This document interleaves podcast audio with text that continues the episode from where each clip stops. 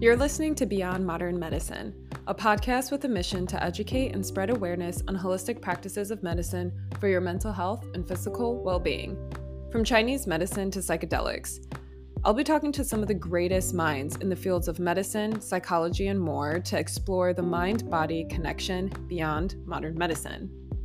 My name is Nadia Hassan, and I'm the founder of Zaya, a digital health platform with a mission to support individuals when making well-informed decisions when choosing holistic and integrative care.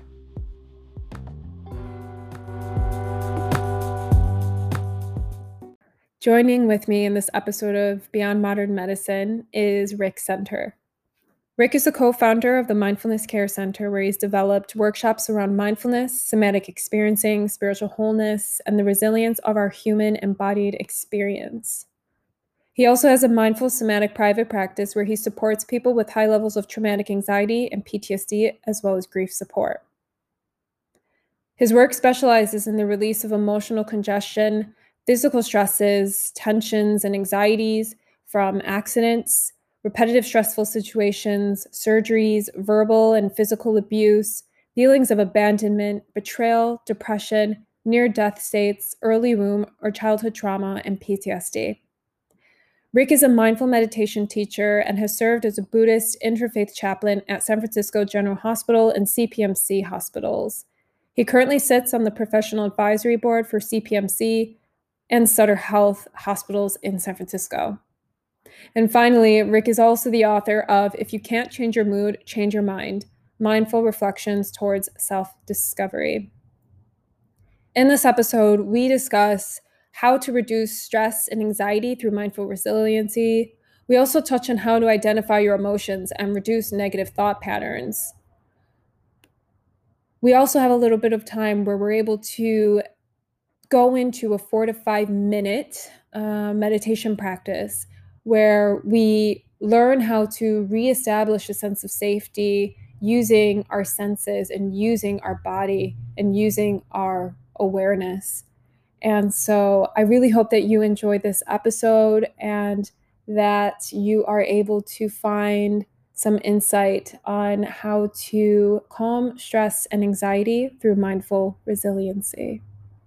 Rick, it's a pleasure to have you join me.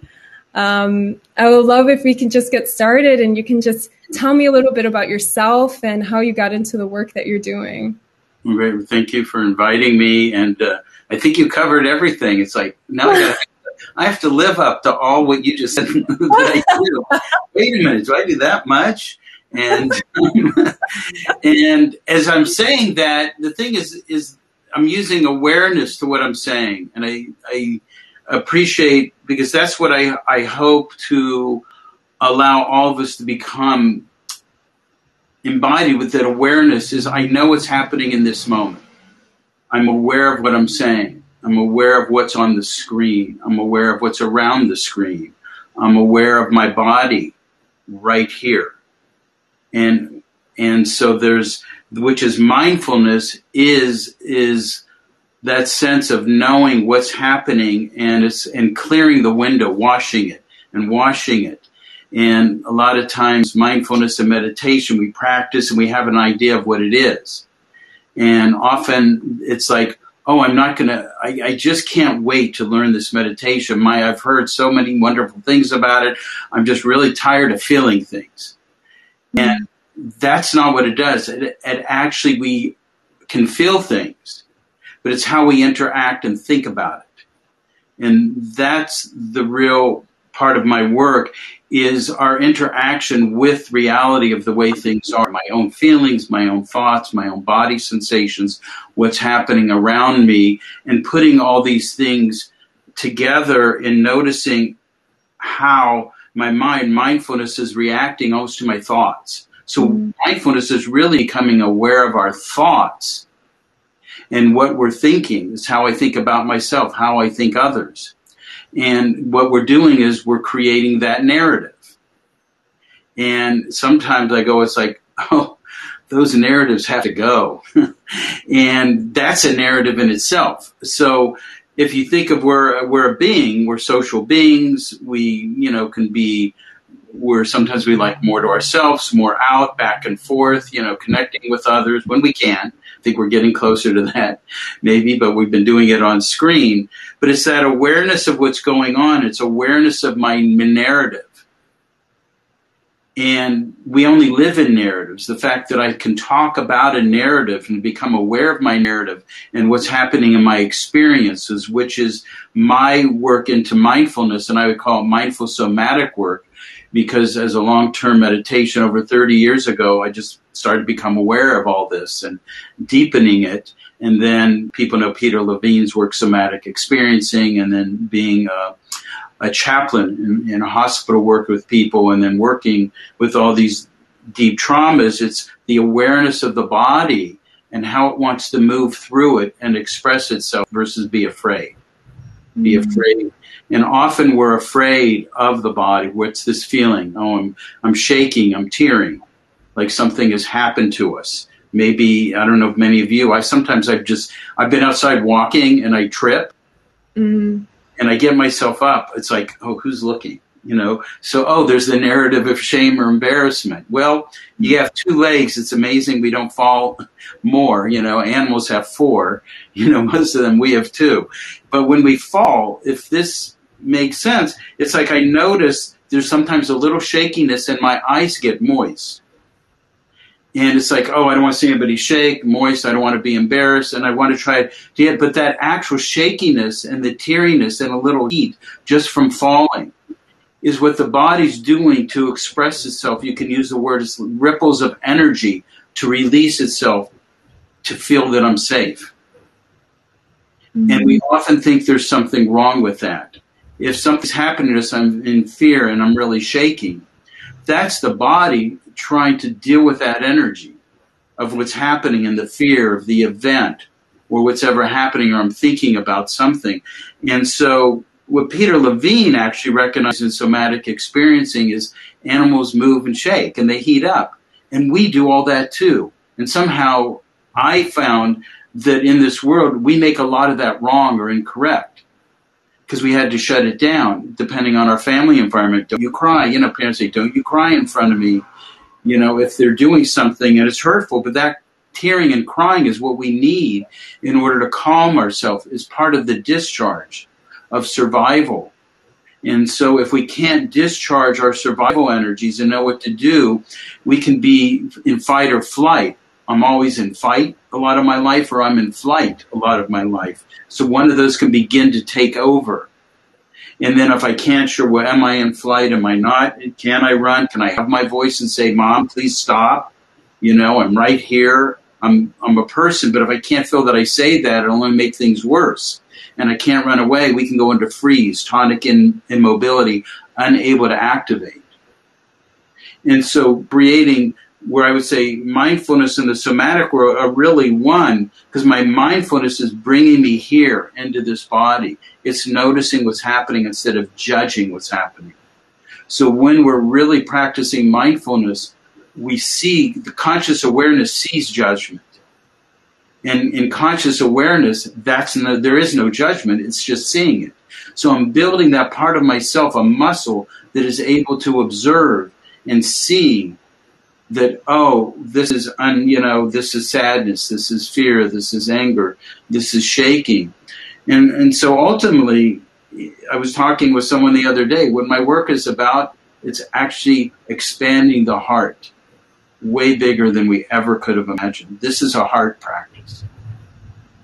Mm-hmm. Because when the heart is totally open to our life experience, it can hold everything. It's not in judgment. It's not fixing. It's not comparing, and it's not judging. We should never compare ourselves to another person.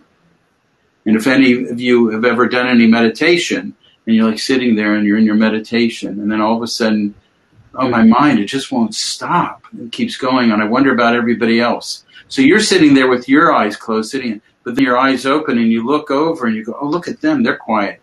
Their eyes are closed. You're going, oh, their mind is empty. My mind's running around. And then they're looking over at you and they're going, boy, look at that person. They're sitting there quietly and they don't know our minds are running around. It's the nature of thought. It's what it does. So instead of thinking, when I sit and I pause and find my breath, thoughts are going to stop, I actually recognize they're all over the map. People have heard mucky mind. It's wild. But if I become aware of it now, I'm in the first step, what I say of insight mindfulness meditation. I'm becoming aware. And so there's many meditations. The one that I really practice is insight, mindful awareness, because it awakens me. And it's the one that I found actually is moving more out of suffering, discontentment of life. So what we're doing is we're trying to open up our wisdom factor in our work. Because if I have a disease, I have an illness, I've had a traumatic incident, what I want to do is meet it with as much wisdom as heart as I can and have compassion for myself for what I've went through versus staying stuck in why did that happen over and over and over till what I'm doing is I'm recreating and then all the feelings and sensations which just want to be expressed. If they feel so much, I can't, so I slow down. So we're building our wisdom factor. So I'll read a quote from my book. And it's called, it says, wisdom, not taking personal what is not you. This would be difficult because what I'm proposing takes away the sense of self we fight for and cling to. This letting go may even feel like a struggle to keep from dying, yet it's life-altering. If only we could stop engaging with something that is not even who we are. Mm. So the first part of that is to recognize thoughts are not who we are. Mm-hmm. Because if they were, we could control our thoughts. And I'm wondering, is anybody out there able to control your thoughts? Mm. Are you able to control this body? Yeah. You know, I had a teacher from Thailand. I did a Zen retreat, and he said, just for 1 minute, be totally still for 1 minute. If you think you really are, you can control life or control anything, be still for 1 minute. No one can. You can't be totally. At some point, there's movement or there's breath. So what we're breaking up in mindfulness practice, what becomes resilient about it, is because we're stepping out of the untruth we've been telling ourselves and feeding in a whole world and a whole society. And we're starting to open up to like, wow, being human isn't easy. It has feelings, it has motions, it has sensations. We affect one another. But what I'm learning is I can choose, no matter what you're saying or what's happened, how I want to be with it. And in order to say when I say I can choose how I be with it, means I'm talking about response. I'm not talking about control, because I can't control anything anybody's going to say. And, you know, we all know that. No one can control what we're going to say. And often we're living in this world of like, well, they can't say that.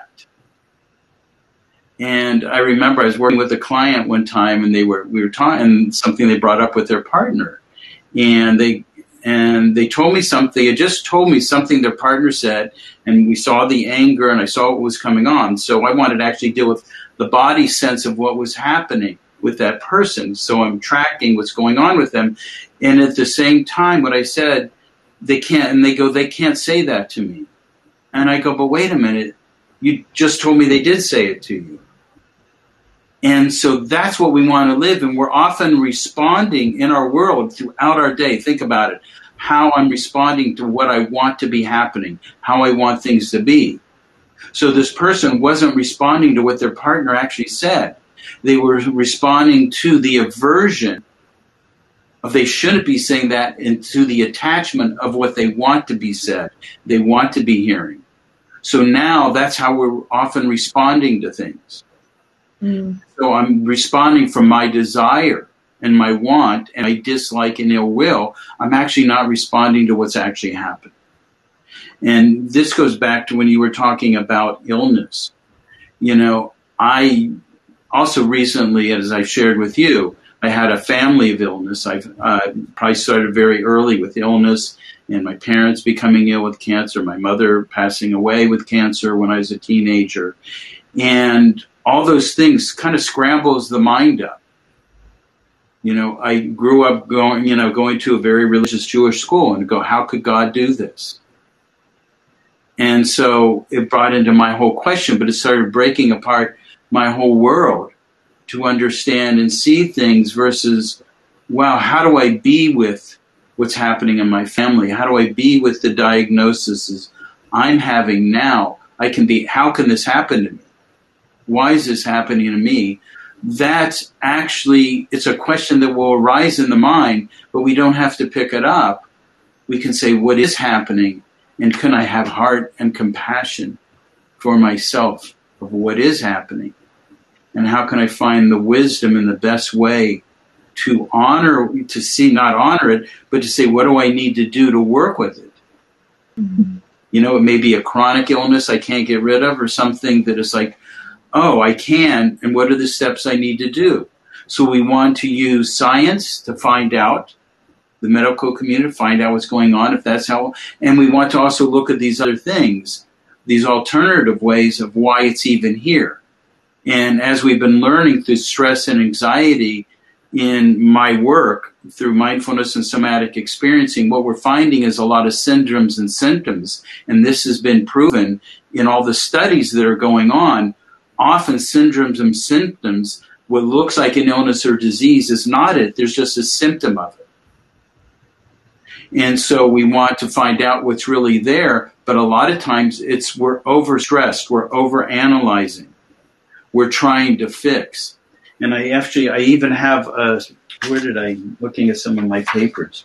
So this is really interesting, this one, because it actually talks, it was something on millennials strive for perfection more than past generations. This was a study, and this was in USA Today. College students today strive for perfection more than previous generations, and it could be damaging to their mental health. Mm.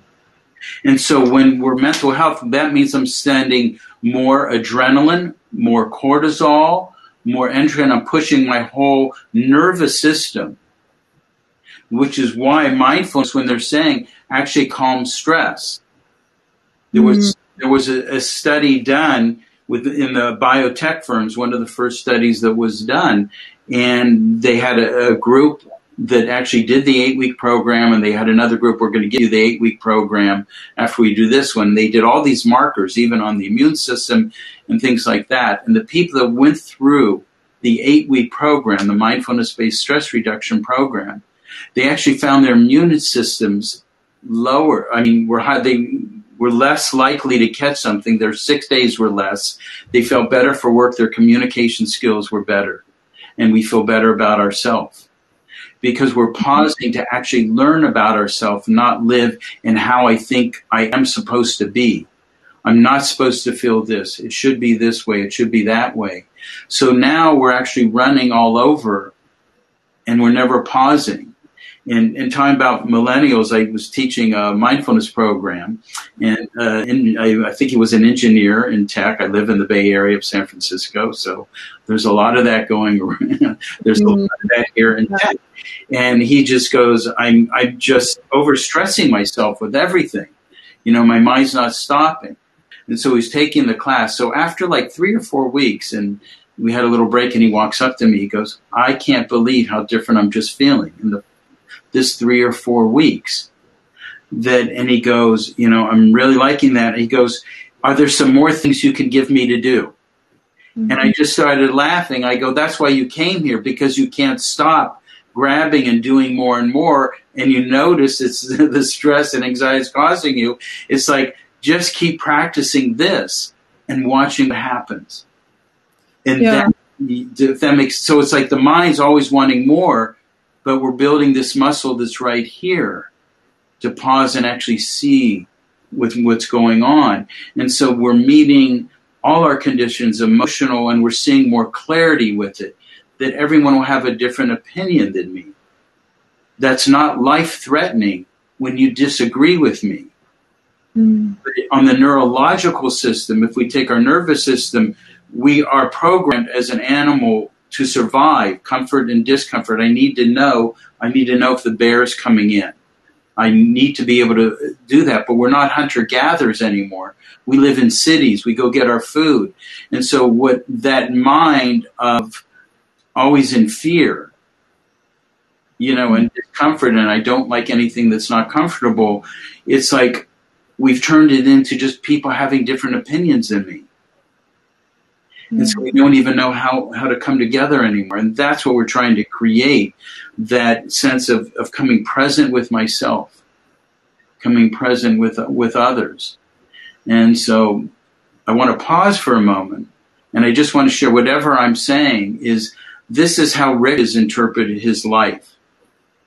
And so it may be different for all of you. What I'm going to share and say, take away whatever works. If it doesn't work, let it go. And so if I talk about mindfulness, I talk about Buddhism or spirituality, it's my gathering of my own way of interpreting, just as we each will. So we don't have to grab onto what's Rick saying is like, oh, this is the ultimate truth. It's just my sharing an offering of my own reflections of life and see what works for each one of us, which is what we want to do. When we share information, you know, it's just we want to acknowledge ourselves, acknowledge there, and we don't have to get so upset when we don't agree with each other. And sometimes language, we are agreeing, but language separates us because we're not using the same words. But the inner feeling tones, the energy, that's, we may all be moving in the same direction. Yeah, yeah. So, well, no, it's beautiful, everything that you've just said. I'd love to dive in and be a little bit, focus a little bit on how we can use mindfulness to really identify. So, you know, the topic of this event really is how to calm stress and anxiety through mindful resiliency. And something that I feel can be really prevalent in a lot of people is that, you know, we might be going through anxiety, we might be going through stress, and we might not even be aware of it.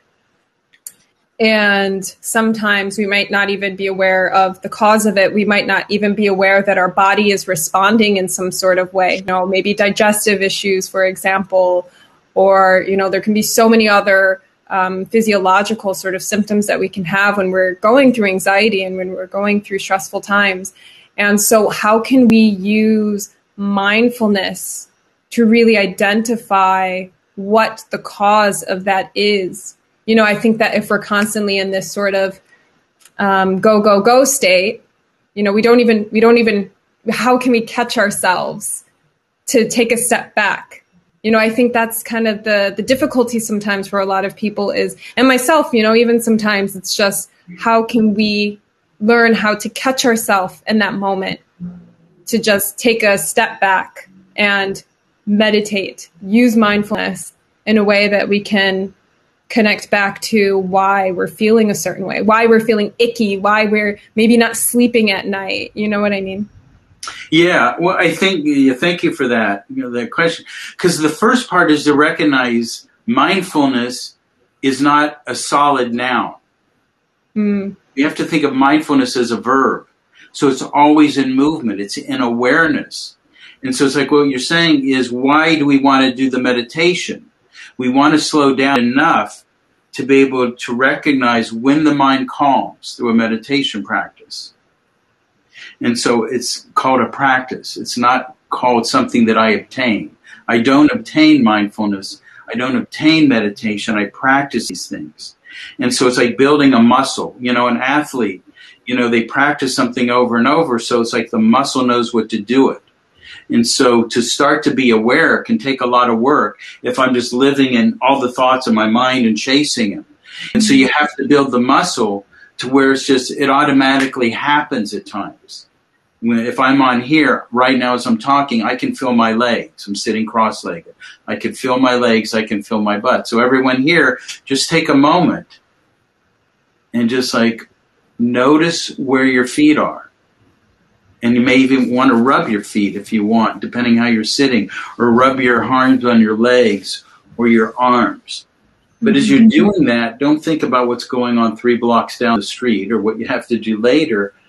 If you do this with me, everybody do this with me. And then just allow your eyes to close and just notice the breath at the tip of your nose, the air. So we notice breathing because there's air moving out of the tip of our nose, inhaling and exhaling. And just allow that to come down to maybe noticing the chest and the belly on an inhalation, how it has a sense of rising, filling up. And on the exhalation, there's a release, letting go. And just like, oh, let me notice that for a moment. So even though I'm saying, let me notice breathing for a moment from the tip of the nose to deep in the belly, on and off, thoughts will still come in. And it's like, oh, I don't have to engage with it. I can notice a thought instead of blaming it or thinking I'm doing something wrong. I'm aware of the human nature of the mind are thousands and millions of thoughts all day long. And so I allow that observation, that person that can notice breathing. So I'm in charge, not my thoughts. And then, as you're sitting, noticing the breath, allow that awareness to come to your hands, through your arms to your hands now. And notice the fingers, the fingertips, are they warm? Is it warm, cool? Tingly, and then allow the sensation of the fabric you're touching. Like, be curious, what's it like? If I ever pause to feel the shirt that I'm wearing right now, like, what's the fabric like? Is it cool? Is it warm? Is it smooth, coarse, rough? Is it wet? Is it dry? And then just breathe with that awareness for a moment.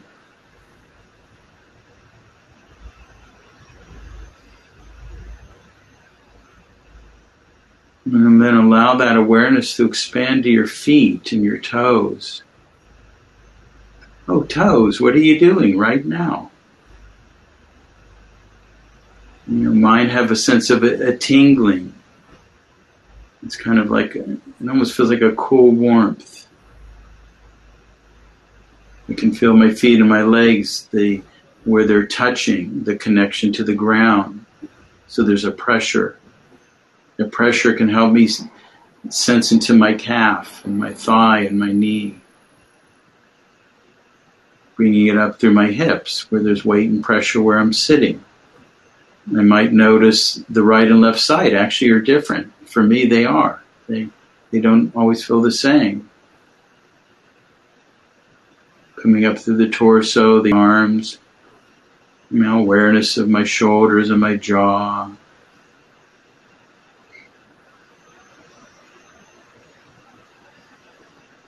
And then allow yourself to be aware of smell for a moment. Our nose needs to let us know if there's fire or gas. So if we say the consciousness of smell, if we look at that as also conscious awareness, it keeps us safe. This is actually, we built this part in of our organ. We're an organism. It lets me know whether I'm safe. Animals are always smelling. They smell each other to know whether it feels safe to them or not.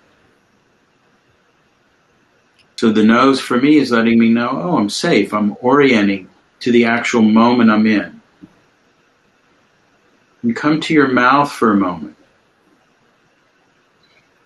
Notice what's in the mouth. You may notice different flavors. Could be neutral. But if you ever had a time where you put something in your mouth and you actually spit it out, it goes the other way.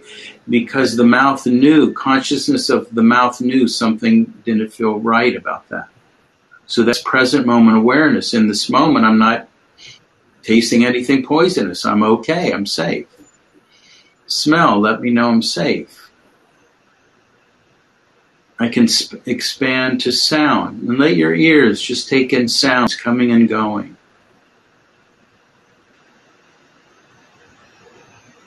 Could be sounds inside the body or outside the body. If the Huns are outside my window beating the drums, I need to know that. I'm going to say, okay, they're about to attack. If I hear a growl behind me, I need to know that. So animals like deer in the woods, their ears, they're always twitching, they're moving to keep themselves safe. They have to be able to pick up sounds to know. So the ears, my ears are letting me know I'm safe. There's nothing that I'm having to worry about in this moment.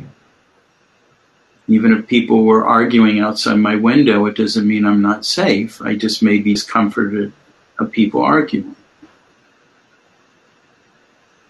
And then check back into your body, your hands, your buttocks, your feet. Are you on a bed of nails, hot coals? Being in San Francisco, are we having an earthquake? Is the body letting me know in this exact moment, am I okay? And then find your breath as you're breathing. Notice the breathing of the body, inhaling and exhaling. And then letting the arms come down. And then as we open our eyes back up, let your eyes orient to your room or wherever you're at, to the shapes and colors, whatever it's seeing. And the eyes let us know whether we're safe. Really, they let us know what's going on. They orient us. So we went through our 5 senses of real time in the body, letting know in the exact moment. It's not about the past. It's not about the future. It's actually about the present moment. That's mindful awareness of orienting to the somatic sense body. And my eyes let me know if I was a deer, I might hear something and I'll look over. And if I see the wolf or the lion, I know, okay, I have to get ready to go into fight or flight. But if I don't see anything, it could just be the rustling of wind. I can continue eating. We are the same way, but we disregard our whole sense of present moment, and we live in our thoughts.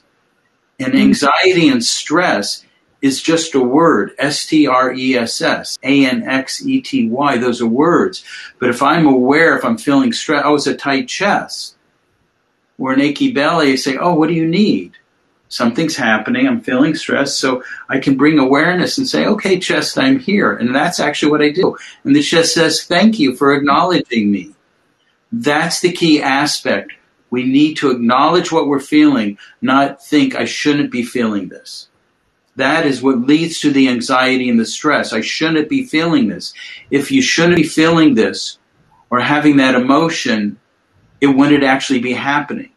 Mm. It is happening, and we're learning what it means to live as an organic body instead of a creative idea of what I think an organic body and human being should be. We live in an idea of what we think we should be versus actually exploring the experience of what we are. I think that's so powerful.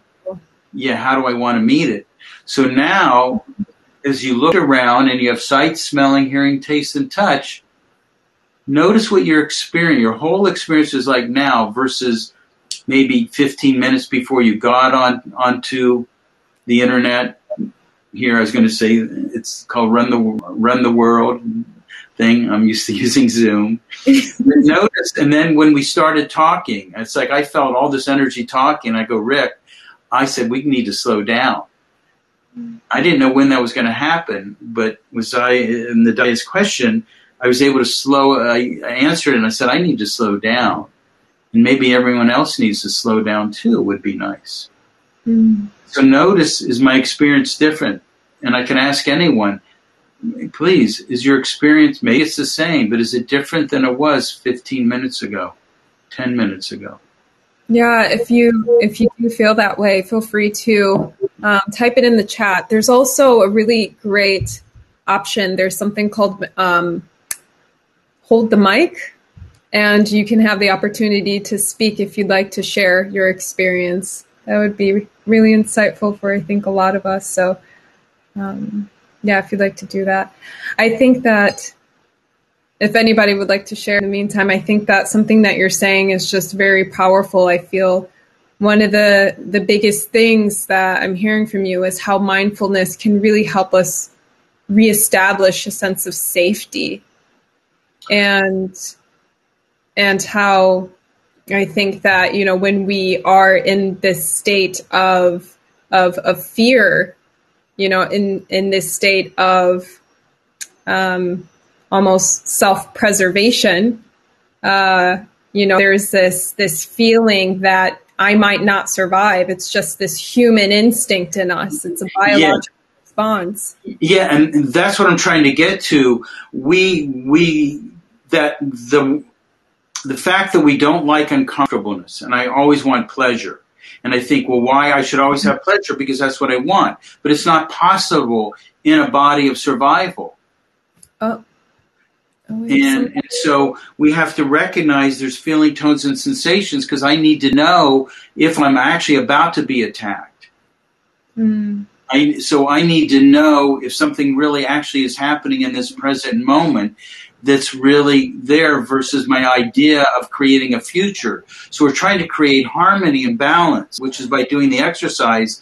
And you could do this in 30 seconds. You could do it for 5 minutes. You can spend a half hour. Someone had a question. So it's like that when I have a mindfulness body scan meditation that, you know, we practice in our program. It's a half hour long. And we're practicing how to be aware of the body. And the more awareness I have, my mind wants to go to Mars, like what's happening? I don't like this, there's discomfort. But if I be aware of the body, I come back here, I'm not going to Mars. So then I can start checking out, saying hello to my body parts, oh, breath, belly, you just need some love. And I see you got everybody here. Your whole body, arms and legs, Mother Earth is here, you're not alone. And I have had back, I've had to do that with my back because I crashed hang gliding years ago. So my spine and back can act up and I say, oh, you're not alone. And it just says, oh, thank you, Rick. And I realized that there's other parts of my body. And it's not that necessarily the pain goes away, but it subsides on a level where I'm not adding to it from my mind anymore. I'm not adding a second level of suffering. Mm-hmm. So Melanie. Hi. Wow. So I just wanted to share this morning, I'm in my office at work, but so I'm a caseworker and a peer support trainer, peer support provider, but I have pictures on my wall of my family because it's my office here. And this morning I was just kind of glancing off to the side, didn't even realize I was looking at the pictures, but I have a second monitor kind of in front of the pictures. And there's a picture of me and my son died a little over 5 years ago. And so I immediately felt the tension when I saw that out of the corner of my eye earlier. I immediately felt the stress and I just kind of ignored it and went about what I was doing. So when we just did this mindfulness activity and you said to open your eyes, I looked around my office and I looked at my pictures. And when I got to the picture of my son and I didn't have that anxiety and I didn't feel that. So I certainly support mindfulness and I can tell you that it definitely works. And I try to be mindful, especially being a trainer, you know, for peer support providing. But I just wanted to share that it can even be that quick. It can happen that quick. So. Yeah, thank you. And, you know, my heart goes to you, you know, for your son. Thank you. And what I want to share, what the tightness doesn't have to be stress. When I look at the picture and we see your child, what I'm also seeing is like, oh, I have a caring heart. What I'm seeing is you have a caring heart, which means I'm tearing. My throat gets tight, and it's because I care. But it's stressful if I think it shouldn't be happening. Right. See what I'm saying? Or it's anxiety if I think it should be happening. But if we think about it, it's like, oh, I'm feeling this because I care. He's never left your heart. He's never left your thoughts. And that's the sweetness of your love. And it's like, never want to give that up. Do you see what I'm saying? So it's like, oh, wow, I'm crying and I got tight because I saw his picture and I had calmed down and I care. And say, oh, this is what caring feels like. And then I just invite it in and say, oh, eyes, do what you want. And what happens when you say, eyes, I'm just going to sit here and observe. I don't need to figure it out. It's not wrong or right that I care. And so just take a moment. And what's it like to just pause and say, eyes, do what you want. Throat and belly, I'm here. I can even put my hand on my heart. And body, you just feel what you want, because I'm going to be with my love that I have for my son, that caring. Yeah. And just see what happens. And what's even happening right now is I'm just sharing this with you. Is anything changing? Yeah. I do a mindfulness activity with my son. I had a friend that taught me that, and it's a very real moment where I can feel very close to him. It's just sometimes when it comes out of the blue, it triggers me, and I don't want to cry because I'm busy doing something else. You know, I'm actually teaching a class on grief tonight, and I'm trying to get into this space. And so, may I ask you a question though? Yeah, so of course. You just bring the mind back in this moment when you just hang out with the tear, and you say, "Oh, this is what a caring heart feels like."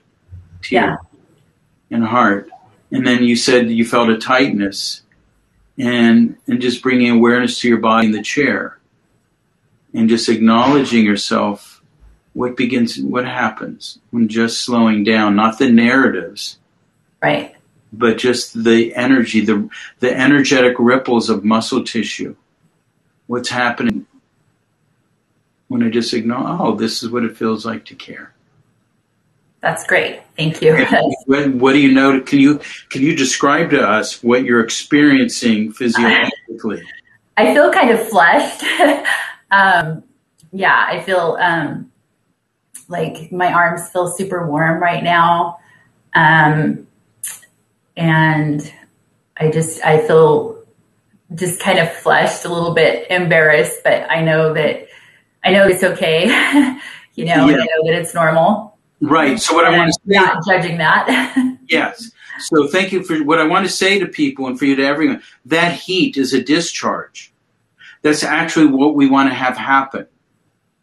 And so I can say, oh, heat. And you're here. I'll just pay attention to you. You do what you want. And I'm just going to feel my, my butt on my chair. And I'll watch the heat for a moment. It's actually the body knowing what to do to help us feel better. Instead of blaming it or even saying it's embarrassing, it's just heat. That's better. Yeah. Do you see that? It changes. It's that fast that we don't recognize it because we're so busy judging, fixing, comparing, trying to make something out of, and instead of actually just acknowledging energy of the body, that it has a wisdom to know what to do. And this is the key aspect of trauma work. And grief work is trauma work. Right. Something that's happened to us either physically, sexually, emotionally, psychologically. We don't understand. When we can become here in the body and just see it in the body, it starts to settle. It's like we come back into harmony. It's like there's a sweetness. We come back to the sweet spot. We're in homeostasis.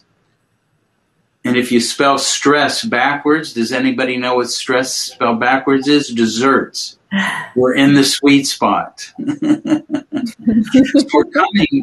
All this work is about coming back into harmony. I can't come back into harmony if I'm constantly in my intellect. My intellect looks for something to make it right, why I'm feeling this way or whatever. But wisdom is beyond intellect. Heart wisdom, chitta, which is chitta, the word which I really like. In Western society, we divide everything. But if we say our chitta, that means I'm talking about my heart, which includes my body and my mind and my thoughts. I'm bringing those two together as one. They're not separate. Thank you.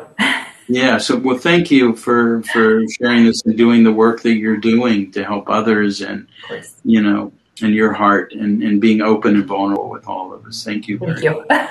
Thank you, Melanie. So we're looking at how to bring all this together. We have a few questions. Do we have time for that? Okay, great. So the first question that we had is, so when we were going through, right after we were done with the exercise, someone asked, is there a minimum period of time we should do that exercise for? Yeah, I saw that question, which is, I think I tried to answer when I was talking. It's like when you practice and you practice more and more. And again, I've been doing this for over 30 years and then getting deeper and learning from different, I've had just great teachers, clinicians, all these things. and I've tried to, it's like I can catch it in almost like 30 seconds. I can go through sight, smell, hearing, taste, and touch. But I might want, if I'm learning it, to just spend time with sound. Just do sound meditation and just notice the sounds inside the body, outside the body. And then do body scan, which I'm saying we do it a half hour. So there's no right or wrong.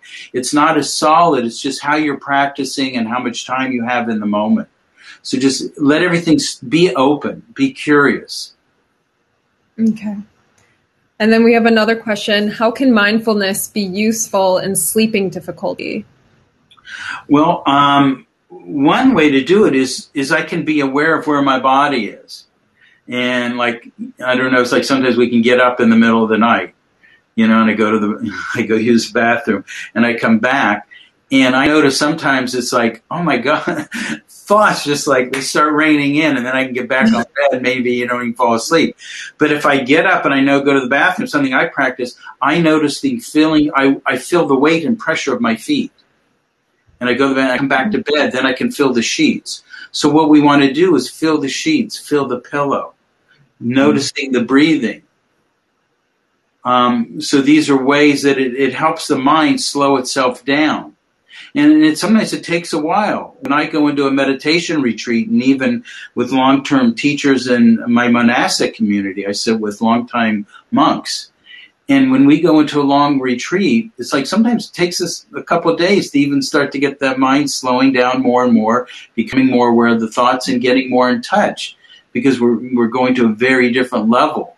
But even just, you know, if we sit for 15 minutes, give yourself time. And the fact that I can notice the thought, I can come back to the body. So therefore, when you can come back to the body and feel coolness of the sheets or the warmth, the moving of the breath, and that is mindfulness. And then if a thought comes up, we were talking, it's like, wow, it was a difficult day. I had an emotion. Maybe I just, oh, wow, that was tough. I felt sadness.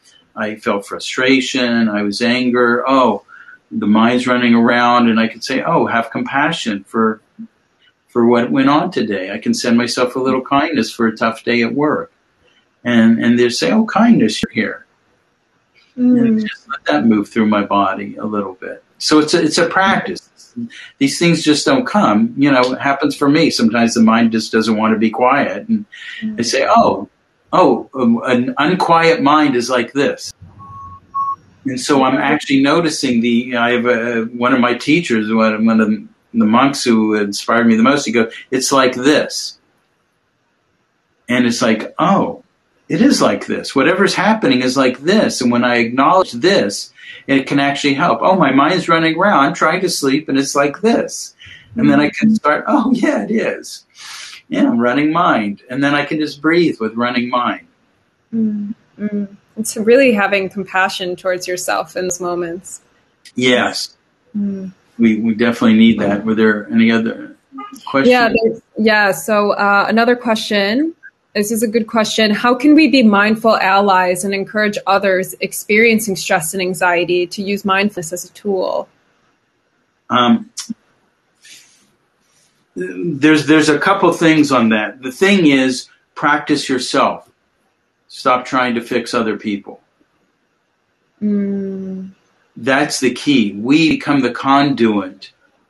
And people can resonate with our own calm. It's not saying we can't have these discussions, but it's like even mindfulness, people that start to practice, meditate mindful a couple months and they start to feel different. Now they're the expert telling everybody what to do. And what I found is I can become what I want to be. So it's like my intentions, can I be a kind person? Can I be present? And I can build on that. And so people can see and feel that in me. And then we admire it. So if we want to help someone be more embodied and be more present, be it yourself. And they will pick that up at some point. And then you can just share your practice, say, oh, here's what I'm doing. Here's what I've learned. And then you let go. Whatever you share, you let go. Don't get upset if they don't even want to listen to you. That's their journey. And they don't have to listen to you. But if someone wants to, which is why I said, whatever I'm sharing here today, you know, some people may be hearing it and say, it's like, oh my gosh, I'm never listening to this guy, Rick, again. He doesn't know what the heck he's saying. That's going to happen. Or someone said, this is great. I love what he's saying. So hear it, but don't attach to it. Practice it yourself. Mm-hmm. And that's the whole idea, is we want to practice it ourselves. So a little thing. So meditate. Meditation is not about not having feelings. That is called not wanting, which is a suppression or depressing, a pushing away. Emotions have a natural movement in the neurology of our body that comes and goes. They are part of us, and having a healthy relationship to the ups and downs of life. If we stay attached to a narrative that does not want and push feelings down, this could be a huge cause of why humans feel depressed and hurt one another. We suppress so much that we become fearful and uncomfortable with anything or anyone that does not make us feel better. So the word heart includes the word ear. In order to heal the hurt, which is you are, we need to listen and lean in. We learn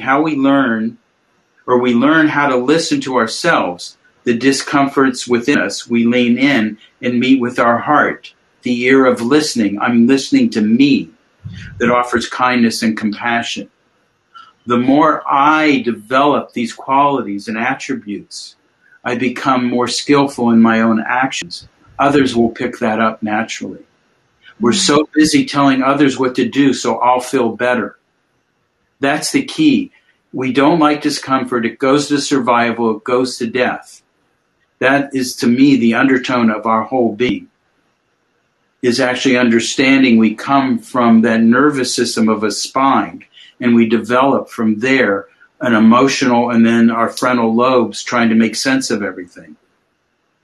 But if I've never learned how to be with that, which is why we need resonance with the parents to connect. And if we haven't had that kind of bonding, we have to build it in as an adult. Mm-hmm. So. Right. Well, we have just a few more minutes before we end. So if you have any more questions, feel free to ask those. And yeah, can I ask a question? So you're welcome. Are you able to put into a chat mindfulnesscare.org? Yes, definitely. That, please. So the website of my nonprofit, which I'm the co-founder of, is mindfulnesscare.org. Everyone can go there. I do a Sunday morning meditation at 9 a.m. Pacific Standard Time, and I actually have a friend in Madeira who sits with us. It's 5 o'clock usually there. So in Europe, we do a 9 o'clock meditation. You're welcome to join us. I know we do a Tuesday evening one that'll probably be, we do one at 7, and I do a grief and loss group, but you can find out more. You're welcome to anybody, if you need to get in touch with me, it's Rick. Can you type that in? Do you mind? Yeah, definitely. I'm not sure how to use this new platform. No. So it's RIK at mindfulnesscare.org. So it's Rick. I spell my name Rick. RIK@mindfulnesscare.org. Anyone is welcome to, message me. If you want, you can join a group. If I can be of help, some people, I know we're limited here on all the questions we can do here. And you can join our meditation on Sunday. I think in Europe and America that time works. And we can all sit together. And what we're doing is we're learning how to open our heart. This all is about, because we have difficulties in life, illnesses, hurts, pains, betrayals, how do we open our heart to start with ourselves, that it's so difficult, and that if I stay trapped in my own little box, I'm actually hurting others and maybe don't even know it. And I don't even know it. Yeah. Could you just repeat one more time what time your meditation is? It's 9 o'clock Pacific Standard Time. We go from 9 to 10:30. We sit for about a half hour. I do a reflection, question and answers, and discussion, and we're all sharing our journey together, learning together, which is what I like to do. I'm learning from everybody. People that ask me questions actually make me pause to learn, and what's happening, for me in that. Mm-hmm. So I can try to answer it as wisely as I can and learn from my own answer. I'm practicing all this like all of you are. I'm not sitting here, you know, my expertise is I have to practice and be aware like everybody else because I can goof up, you know, I can goof up. And I would like to end with a poem just right before we end. I'd like to share. I don't know anything else. Yeah. So first, I guess I just want to, before we close off with the poem, I would just like to say that I will be sharing all of Rick's information, again, the website, the email, as well as the times that you can join the mindfulness meditations that he offers. I'll be sending all of that out in an email so you guys can get that. And also, we will be having another event next month on April 22nd, which is a Thursday, same time as this time, so which is 7 p.m. GMT London time.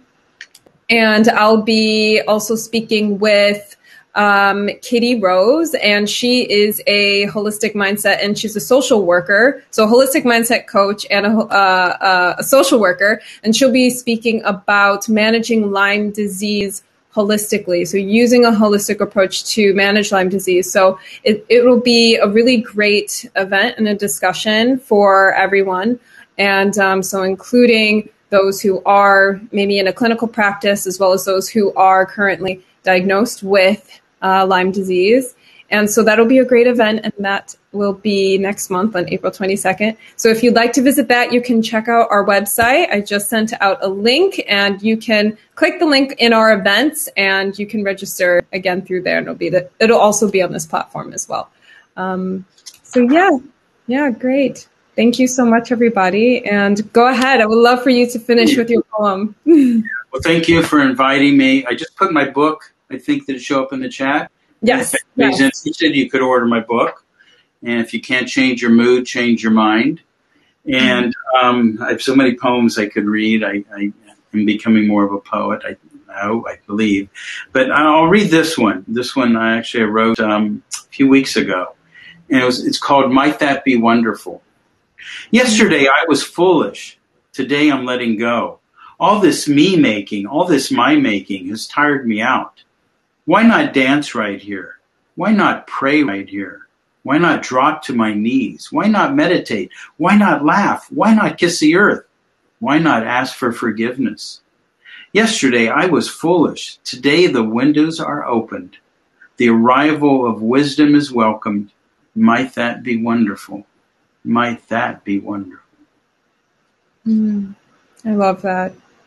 Yeah, I love that so much. And you sent that to me as well. And just it came to me. You sent it to me on the perfect day. It was exactly when I needed to read it. So thank you so much for all of your insight, Rick. Honestly, this truly has been very, very insightful and valuable and just very precious in itself. And thank you once again, Melanie. I don't know if you're still here, but I just want to say thank you so much for sharing your experience. And I wish you the very best. And as well as everyone else who's joined here, thank you so much for coming and for asking questions and for really engaging. And again, if you have any questions, feel free to reach out to me. My email is nadia@zayamed.com. Put it in the chat. And then again, you can also just check out our website and learn more about what we're doing. And yes, thank you again. And I hope to see all of you at the next event. So thank you. Yeah, thank you, everyone. Yeah, thank you. Thank you, Rick. Thank you.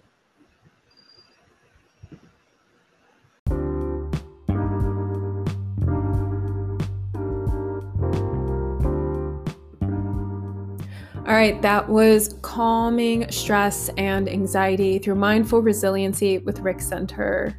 I hope that you were able to get exactly what you needed from this episode. And I would love to hear your feedback and to hear your stories and any sort of requests. If there's a topic that you'd like me to talk about or someone that you would like me to interview, please feel free to reach out to me. My email is Nadia, that's Nadieya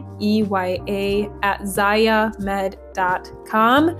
You can also check out our website at ZayaMed.com. That's ZayaMed.com. And if you'd like to learn more about Rick Center, who was our guest speaker in this episode, you can visit his website at mindfulnesscare.org. All right. Thank you so much for listening, and I look forward to sharing more content with you. Until next time, take care of yourselves out there.